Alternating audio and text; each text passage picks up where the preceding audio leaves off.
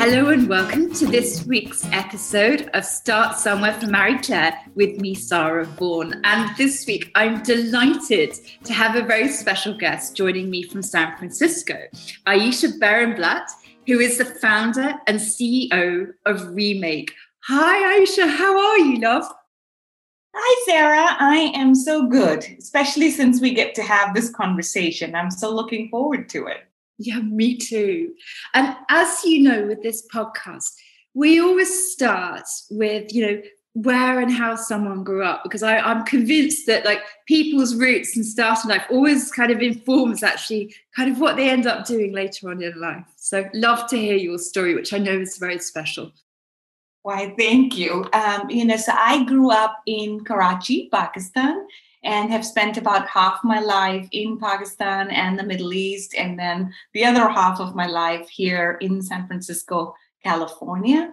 And as someone who has really advocated for the justice and well being of the women behind our fashion, I, I do think being a first generation immigrant, being in Pakistan and seeing factories firsthand really was this awakening for me that so much of our fashion is made by women that look like me, and that this could be a first lift out of poverty for her.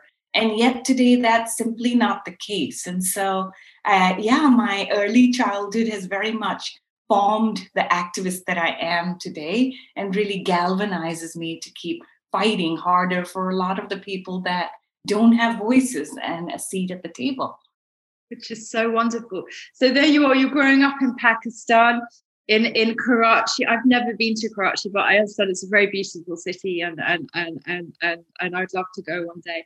And you went to school there tell us a bit more about, about about kind of those experiences. Yeah you know growing up in karachi which is big urban metropolis i you know compare it to new york or you know one of these cities that never sleeps there is a big factory base there. Um, and you know growing up you would see young women often coming from villages into the cities or you know leaving the safety of their households for the first time dreams in their eyes around this is a way to really be lifting their entire family, their households out of poverty. Um, I had some family that ran garment factories, and in those early heady days, there really was this sense that globalization, outsourcing was going to lift, you know, women workers in particular in the global south. And so I was always really interested in this question of how can we assure that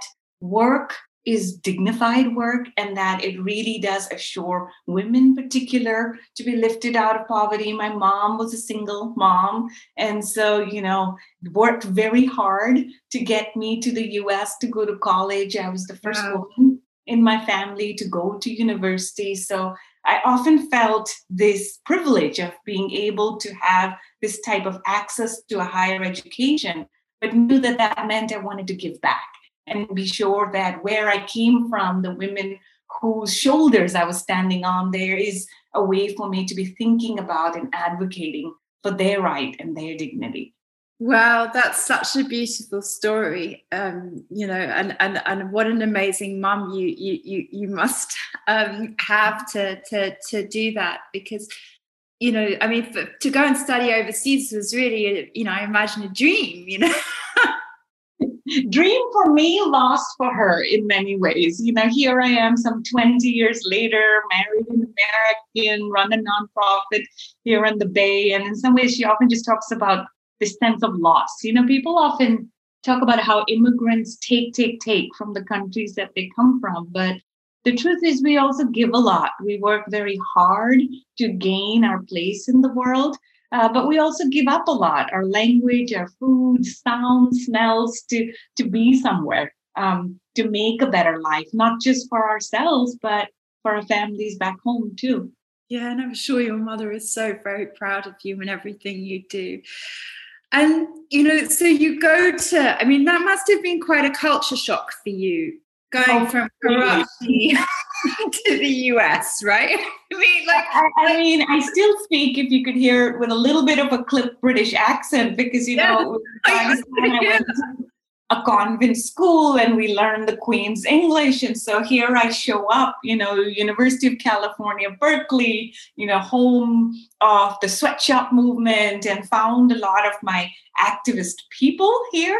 Uh, but in many ways, it was a huge cultural shock. You know, I couldn't quite understand uh, the American way of speaking. You know, it's very effusive, um, which is different from what I'm used to. The accent is different. The football analogies, I completely, when my professor would share them, I had no understanding of what he was saying. Um, but in many ways, Berkeley was cricket anyone or something like that. exactly, exactly. Yeah no i mean i mean how amazing. And my own experiences of kind of going to i i, I love the american i love i love the enthusiasm and energy and and and, and of the and passion that americans have. It, it, it, they have this extraordinary like can do attitude which is mm-hmm. mind-blowing. Um and i have so much kind of appreciation for that. And and and quite extraordinary. I mean you know yeah going from from from yeah that very sort of british colonial sort of upbringing. You know the uniforms and you know and also growing up in a muslim country with a lot of expectations as as a woman and you know uh, of how to behave and how to be in society. So there was a lot of barriers to be broken you know. I remember first couple of times being very hesitant in raising my hand in class but you know at berkeley it was very welcome to to speak up and shout out your opinions uh, I was amazed at just how ill dressed the students were also. And it's like, are they wearing pajamas to the classroom? You know, because we were taught to be groomed quite carefully back home. So um, it was it was interesting. But I, I really do think that one of the ways that we become better citizens of the world, that we can have more empathy, is to be doing this sort of migration and travel and just experiencing different cultures because we realize how much more we have in common than different. I, I, I, feel that's so important. And, you know, whilst we can't necessarily travel, you know, now in real life, we can definitely travel in Zoom and and and it's so special. And and you know, it's one of the great privileges I've had within my life is to travel a lot. And I have this innate curiosity about people's cultures and and and and and way of life and, and and appreciation for finding out you know uh, like how everyone lives and and it's just so great and i think that you know realizing that everyone is you know everyone has the same ambitions really in mm-hmm. life. Everyone wants to be happy. Everyone wants to be loved. Everyone wants to be okay you know financially. I mean like we're not so different after all. Like you know Absolutely. who we worship or what we wear or stuff. It's it's, it's really wonderful it's silver lining right in zoom is that here you are sitting south of france here i am sitting san francisco california and we can have this lovely, thoughtful, honest conversation on a screen. So that is one of the silver linings is this sort of connection that technology allows us to do really is so what did you what i mean I, I, what did you read or should i say what did you study uh, in, in at, at university Yes, I got a degree in public policy. You know, very early on, I knew that I wanted to be of service.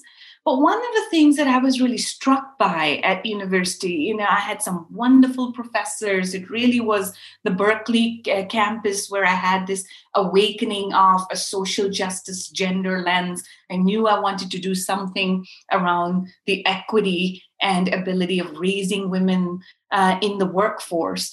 But it was the early days of a lot of talk around sustainability and corporate responsibility and you know i took a lot of classes at the business school and really watching fashion brands in particular talking about how they were going to make wonderful profit and save the world while doing it. And having a different heritage, having a different sensibility, growing up in Pakistan, it didn't quite sit well with me. You know, I had seen how factories run. I had seen sort of, you know, the infrastructure in many ways wasn't keeping up with the order volume and growth. And this notion that somehow you were going to be good for the planet, good for people, and good for profit um, just didn't feel right. And you know, I was just struck by how much of those early days of any kind of sustainability conversation was really controlled by business. Um, and there were very few worker voices at the table. And, you know, in my career, I have had the privilege of sitting down, breaking bread, getting to know the remarkable women who make our clothes and dye houses and factories. And there's so much of that story that doesn't get told. The fact that she is a feminist in her own right, that she is fighting against a system that is set up to oppress her, you know, and it's not that she needs to be saved, it's that the system around her that keeps her in a cycle of unlivable wages, of poverty, of gender based violence, that system needs to be dismantled. And so, you know, studying policy and business at university in many ways gave me the ammunition to understand how the systems are set up uh, but it really was, you know, in founding, remake, and really speaking truth to power, which, by the way, was the mantra of my policy school, that I was able to bring all these worlds together. And I really don't look at this as a job. You know, this is my work uh, my lifetime's work this is it's about uplifting the voices of the women who make our clothes for people to understand that there's a generation of women's hopes and dreams hiding in our closet, and that we have a way of using our customer power, our voting power to assure that the industry doesn't leave her behind. Yeah, so so amazing. I, I I just so love what you're doing. So when did you when did you actually found Remake and, and, and tell us a bit about the, the, the journey to founding this this bold move you made? Um, so remake is five years old. You know, right out of university, I did what a lot of university students do, which is go work for a strategy consulting firm. I needed a visa. That's what I did. right? yeah, I needed a visa. I needed to pay off my student debt. Uh, but I worked for a sustainability consultancy, Business for Social Responsibility. You know, moved up in the ranks there to run their fashion vertical. And so I worked with a lot of high street brands, you know, as well as athletic brands, Nike, Zara, H&M, Levi's, Gap, essentially to get them to embed human rights in their supply chains, to be thinking about the business case of investing in the global workforce that brought their product to life, uh, I then spent some time with the United Nations International Labor Organization, really working more on the policy side, getting government, unions, and brands to the table, again, to address working conditions in the fashion industry. And I think the story here also for people listening is to find your groove, to find the right place for you takes patience. You know, we often love to talk about these amazing heroes who find themselves at, I don't know, 14 years old and are so successful successful, but for me, it took a few different tries. You know, I always worked. to me too. yeah, it's uh, and I think it's important for us to share those sort of stories too. You know, I appreciated all the time I put in the public sector as well as the private sector because it gave me a sense of the players and what motivates business and how much business can do from the goodness of their heart or what can or cannot be done within the multilateral structure of the ILO. But then, you know, Rana Plaza happened. And for those who aren't familiar with Rana Plaza, it was the biggest industrial disaster of our time. A huge factory complex fell down. It took days to pull the bodies of mostly women who looked like me out of the wreckage and for what you know making $9.99 pair of children's place pants or you know uh, pajamas for walmart and it was just a real reckoning for those of us who have been doing this work internally around gosh we're just not making progress fast enough. Our clothes are coming to us sooner, faster, cheaper. And there is a very human cost to this. And that's really where Remake's founding story comes from. You know, five years ago to this date, I remember having a lot of those shower thoughts, you know, what else, what else can happen? And sitting down with a lot of my development friends to say, how can we galvanize more people to care? And, you know, one of the things I kept coming back to was I had had in my career the privilege to really get to know the people who make our clothes. And by getting to know her as a full human being, to understand her hopes and dreams of loving fashion and favorite lipstick color and why, you know, she was in this industry and she wondered if end customers ever thought about her. Um, that I wondered if through the power of social media, through video, if we could really bring the human faces of the people who make our clothes, not just the sad stories, but the actual hopes and aspirations. Could we really humanize the industry and get a generation of women to care? And you know, our slogan at Remake is "Wear Your Values." You know, it's about remaking our connections with our closet, but the people who make our clothes. And in the early days, we did exactly that. You know, a lot of going undercover, giving you the faces of who makes your clothes, what is the la- face behind that label, made in China, made in Bangladesh, made in Cambodia.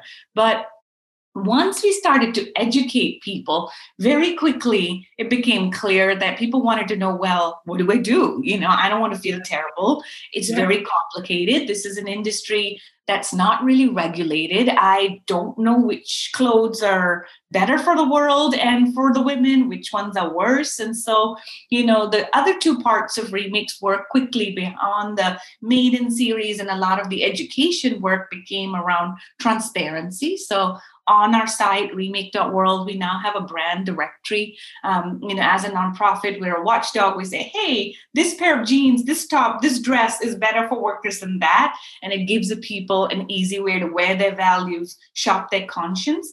Um, and then the other piece of work which i know you were eager to talk about is advocacy you know? I'm always struck by how much people think that somehow we're going to buy our way into a more sustainable future. That somehow by making the right buying choices, we're going to fight climate change or gender justice. But the truth is, we have to get our policymakers to do the work, to get our regulation to work. And so that's where a lot of our campaigning, you know, during um, COVID, it's been the pay up campaign that went viral, assuring that wages went back to workers um, a remake is really here to do those three things you know. Educate you on why you should care try and give you the transparent brand directory so you can shop your values and then give you an easy way to campaign and really use your voice for gender justice and climate justice in the fashion industry. Yeah and and i have to say when i expressed this you know when we talked before you know like my utter shock and horror at what happens you know, when COVID hit. And I think it would be really great if you could kind of explain actually what happened. You know, obviously, you know, you know, last year when COVID hit, like companies went into lockdown, fashion mm-hmm. companies, mm-hmm. and, you know, everything's shut up the, the world over. What happened to these women in these factories and what happened to those orders? Yeah. So, you know, end of February, uh, a lot of us didn't quite know what, what we were in for. You know, I remember the early days, we were like, oh, we're going to be locked down for two, three weeks and then it'll all be fine. But, you know, this pandemic got the better of us globally. It was spreading very quickly. And so a lot of cities were shutting down, the retail stores were closed. And fashion brands were really worried about sluggish online sales, closed retail stores and so the very first thing brands did was a knee jerk reaction of canceling all orders, all orders that had already been produced for them or that were in production. And I think for people listening in, it's important to understand that, you know, the fashion industry operates completely on debt, which is just incredible if you think about it. So factories buy the fabric, you know, women spend untold hundreds of hours sewing the product the product gets shipped and it's common industry practice that you don't get paid for 60 90 to 120 days. The reason being that the industry is trying to see what sells and then is dealing with you know paying their suppliers but basically pushing all risk down to the factory base. So when covid hit and retail stores shut down suppliers started reporting to us that they were waking up. This is late february early march of last year with hundreds of emails of just order cancellation, order cancellation. I don't want it. And the crazy thing is that these were goods that had already, in many ways, they were on ships, they were on boats arriving to the UK and the US and Europe. They had already arrived in ports in some instances, in some places, they were ready to be shipped from the factories. And so, what that meant was that thousands of the people who make our clothes were not getting paid for work that they had already done. And as union leaders, labor organizers started to go out into the streets to protest, we were like, well, what can we do as a citizen community, as a community that cares so much? And so in the early days, um, we literally, as a very tiny all woman team, just held up these signs, you know, uh, on Instagram of pay up. And we didn't know at that time i still get goosebumps thinking about it how much did we, this would resonate with all of us as citizens as fashion professionals to say oh my gosh here's the industry doing this again you know forgetting the people who make our clothes that movement ended up going viral. And one of the reasons i think pay up really you know this is a silver lining when it comes to covid was a lot of the retail and warehouse workers had similarly in the us in europe been mistreated saw solidarity in terms of what was happening with garment workers. You know, we had models like Amber Valletta and Cameron Russell saying, this is how, you know, modeling contracts are also, this is not yeah. right. It's, and so we yeah. campaigned we campaigned hard you know anytime these brands tried to have a flash sale on their on twitter or on instagram or on their website it would just citizen community would take over and say we're not buying anything till you pay up and that relentless campaigning at the we uh, have calculated at the beginning of the pandemic 40 billion dollars worth of orders were canceled that meant billion dollars billion dollars. I mean, that that's utterly, utterly shocking. I, I didn't realize it was quite that large. I mean, I knew it was very large. It and was a huge just, amount. Just, just remind us, like, which countries were mainly affected as well.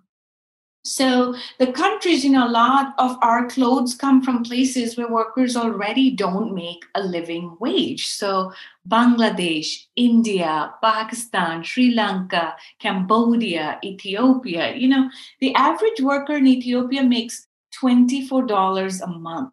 So you can just imagine if they're not going to be paid or paid half, the impact was really swift and devastating. You know, and, we were, and these are countries also that have no social security. I mean, if you don't if you don't get paid, I mean, you you don't eat, right?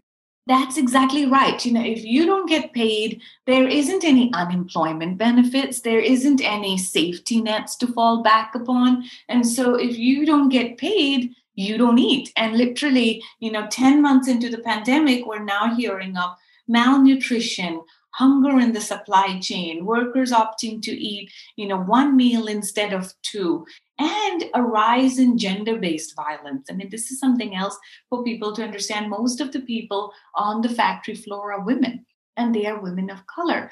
And when you have this pressure cooker situation of factories not being paid, all the supervisors, managers are men, and they want to press, press, press, push, push workers to work harder because you're getting less orders, you're getting paid less. So you're trying to move things as quickly as possible, which means verbal assault, physical assault, sexual assault also goes up. But all of that ties directly to the purchasing practices, the behavior of these large brands. But the silver lining here, and this is where I really do see the power of us, particularly mm. women coming together, is you know, we got 25 of those brands that had originally canceled orders to pay up. We were able to recoup 22 billion of that stolen 40 billion in money. And really, that's what it was. It was stolen money. And it was really through, you know, hitting brands where it hurts, their reputation, which tends to live online, especially during COVID when, you know, stores continued to open and close. And a lot of brands told us it was, you know, everyday citizens saying, not going to buy anything till you pay up. And that's really what solidarity looks like yeah and, and and i just think it's amazing i mean i just like you know this is new power this is like us as as global citizens saying this behavior is not okay you know and and i'm just i mean i you know it moves me to tears what you have done you know because that's just extraordinary. And and you literally have saved lives with with with with the work and the money that you you have have, have and i really think of it as this is all of us you know, important journalists like you t- telling these stories. You know we had press and it was a lot of women like i want to tell these stories you know influencers and models using their platform for good. And what i was really struck by was a lot of the retail staff that was furloughed, also many hourly wage workers saying they did this to us and they doing this to us when I work for Topshop or Gap or what have you, and also doing it to us, you know, in those supply chains. So really workers rising up to say enough.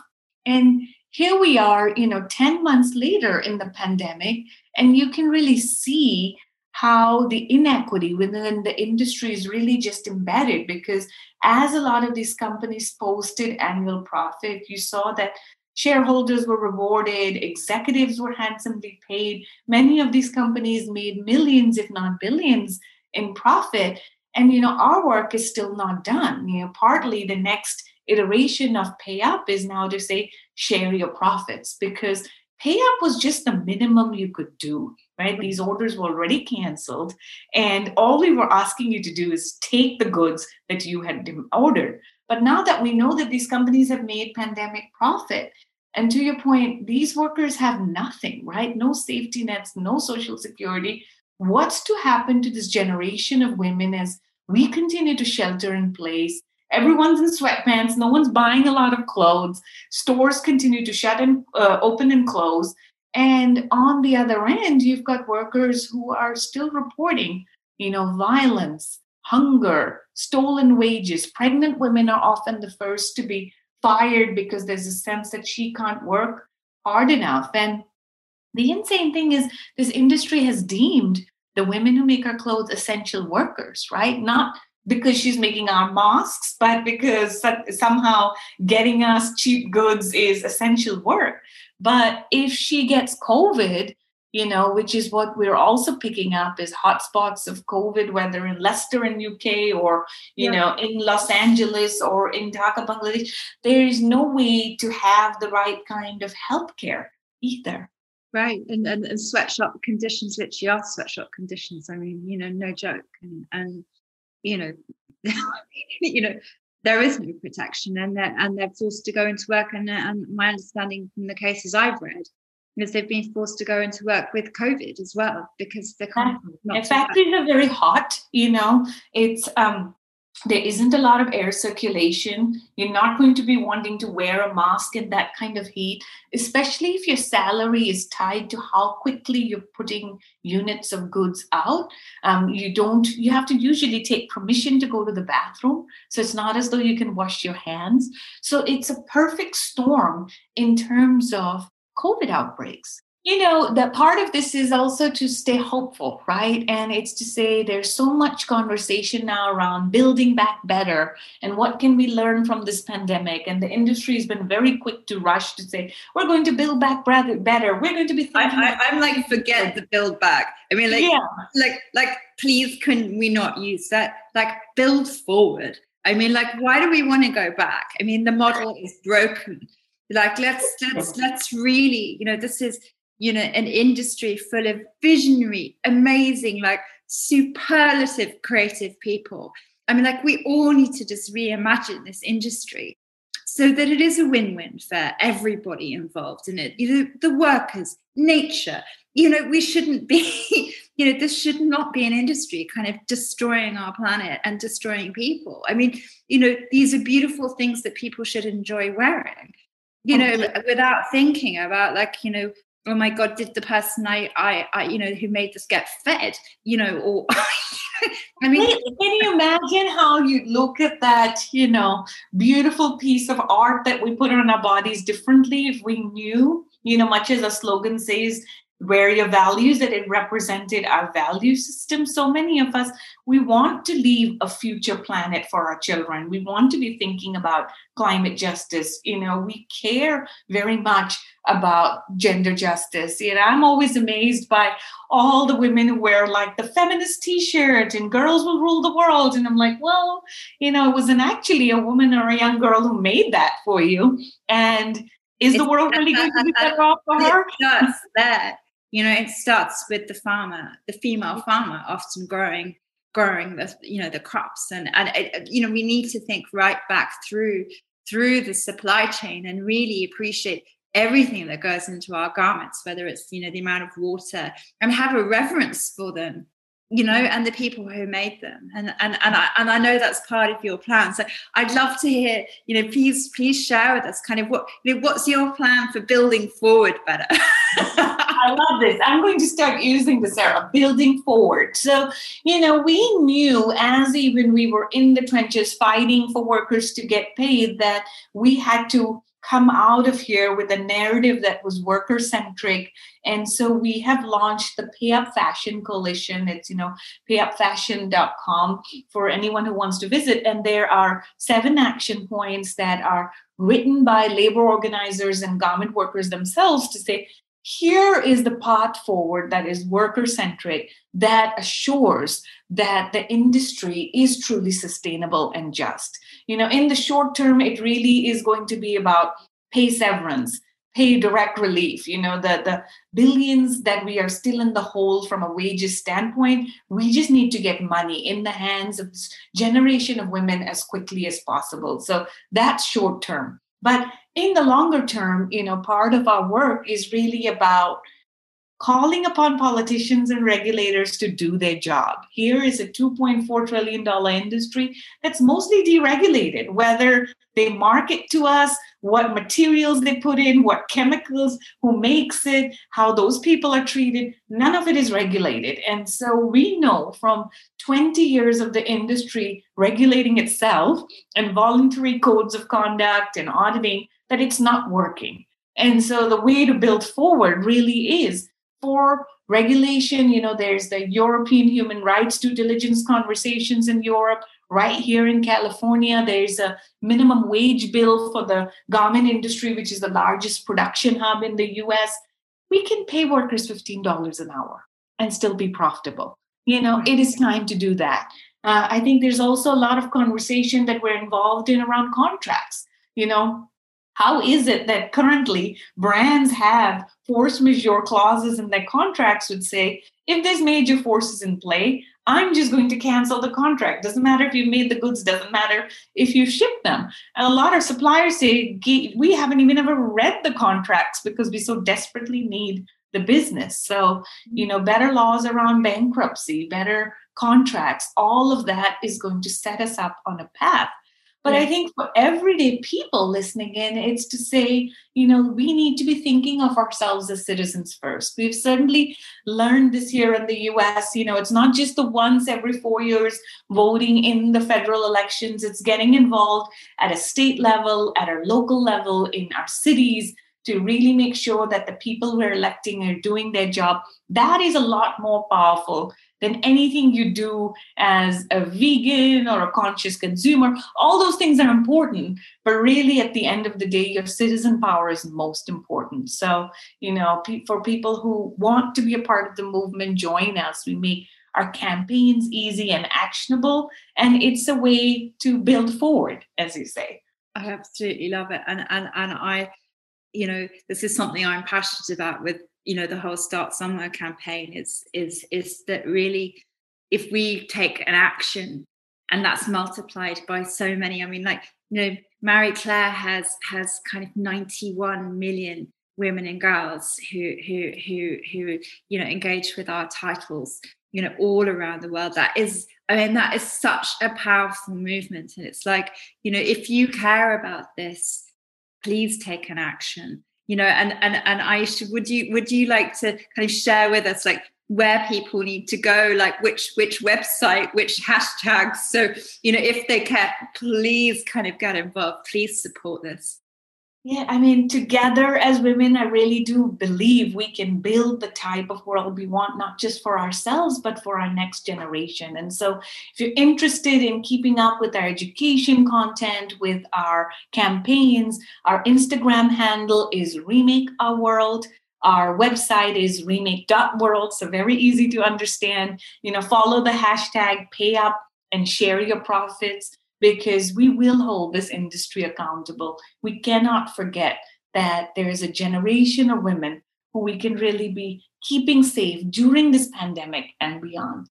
Yeah, and I was also going to add because I think you're too polite to ask, but you know, there is also a donate page. So if you do, if you're one of the lucky ones that does have some spare uh, cash, you know, please consider donating it to this amazing cause.